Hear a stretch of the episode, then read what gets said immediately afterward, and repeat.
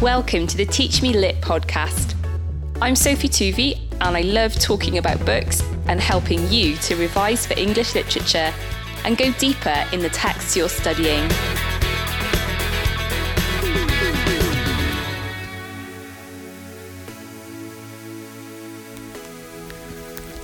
Elizabeth Gaskell's novel North and South was published in 1855. In this podcast, I'm going to give you a bit of an introduction to this novel and place it inside its historical and social context. Now, if you consider a novelist like Jane Austen, Jane Austen was writing about 50 years prior to Elizabeth Gaskell. And in Austen's day, the Regency period, she was mainly concerned with the lives of middle class people, um, their social meetings and gatherings and balls, um, the main uh, places of the day that attracted fashionable people would be places like London or Bath or seaside resorts, which feature heavily in Austen's novels. And Austen was using um, a Bildungsroman structure in a lot of her novels to, to show the um, coming of age and uh, movement to maturity of um, a female protagonist. And usually there would be a love story uh, with a marriage plot at the end. Now, Elizabeth Gaskell's very much drawing on the uh, form of the novel um, as Austen developed it. And in North and South, we have a young female protagonist in Margaret Hale. And the novel, like Austen, um, is a Bildungsroman where um, Margaret comes of age and she grows in maturity, and her character develops and changes as she learns more about the world around her. There is also uh, a romantic uh, plot as well, a marriage plot where um, Margaret and John Thornton's relationship develops, um, and by the end, they will get married or at least get engaged. But where Elizabeth Gaskell is really differing from Austen is in the historical and social context of her novel in 1855. Because by the time Elizabeth Gaskell's writing, you've got the heart of the Industrial Revolution in England. And really, the impact that had upon society was absolutely immense. So, gone are the, the days of, of Austen and the the balls in these kind of regency towns and the setting um, there are three settings in north and south you've got london the heart of fashion and commerce you've got the kind of sleepy countryside helston which would be completely um, at home in one of Austen's novels. But then you've got the northern city of Milton, which is a fictional city and based on Manchester, which is where Elizabeth Gaskell lived for most of her life. So, this um, industrial northern city um, provides most of the setting of the novel, and the very title, North and South, shows you that there's going to be this huge contrast in the industrial northern city of Milton and the ways of the South in perhaps London or Helston. Now, Elizabeth Gaskell um, has a really interesting background because her father was a Unitarian minister and he resigned his orders on conscientious grounds. That is, he didn't agree with the teachings of the Unitarian Church. And what's really interesting is that Elizabeth Gaskell married a minister herself, and in the novel, Margaret Hale's father does a very similar thing to Gaskell's own father. He um, resigns his position on conscientious grounds, which means they lose their home in Helston and have to relocate to the north um, to Milton. So there's a background there of religious values, which is also um, a key thing to understand in the time that Gaskell was writing. In the Victorian era, you have uh, Darwin's theory of evolution, and you've got what was known as a general crisis of faith. You have many prominent writers like Matthew Arnold questioning the, the very existence of God. Um, and a lot of people were becoming more liberal with traditional Christian doctrines.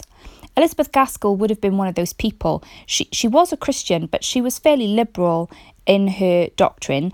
And as part of the Unitarian Church, what she felt was the most important thing was helping the poor and helping others. So there was a real emphasis in Gaskell's own life on um, the role of religious people helping people out of poverty. And at the time in the Victorian era, both the Evangelical Church and the Unitarian Church were doing a lot amongst the poor of the city. They were providing Sunday schools to make people literate. They were offering um, food and relief when people were in abject poverty. Um, and Gaskell very much um, bases her novel on the real uh, things that she's observed amongst very poor people. So here's another really important distinction about Gaskell's writing. It's very different from Jane Austen because whereas Jane Austen in Jane Austen's work, the servant class is almost invisible and there's virtually no working class characters at all. In Gaskell's work, you've got this mass cross section of society. Um, Margaret Hale, the protagonist, is not a wealthy character but she is, you know, an educated middle class girl. She's friends with um, her wealthy friend Edith, um, who is part of this kind of established set in London. Um, but then you've got this new class of people emerging who were the masters, the ones who owned the factories and the um, the the the industry workers, the ones who owned um, the industry, and so John Thornton is in this new emerging middle class of people. He's not got traditional wealth that he inherited. Such as Mr. Darcy would have done. Um, he's a working man and he's worked his way up out of poverty to where he is today, running um, the mill. And so you've got this new class of people who are not traditional aristocracy and they don't own any land. Most of their premises are rented. They're making money through trade um, and they are.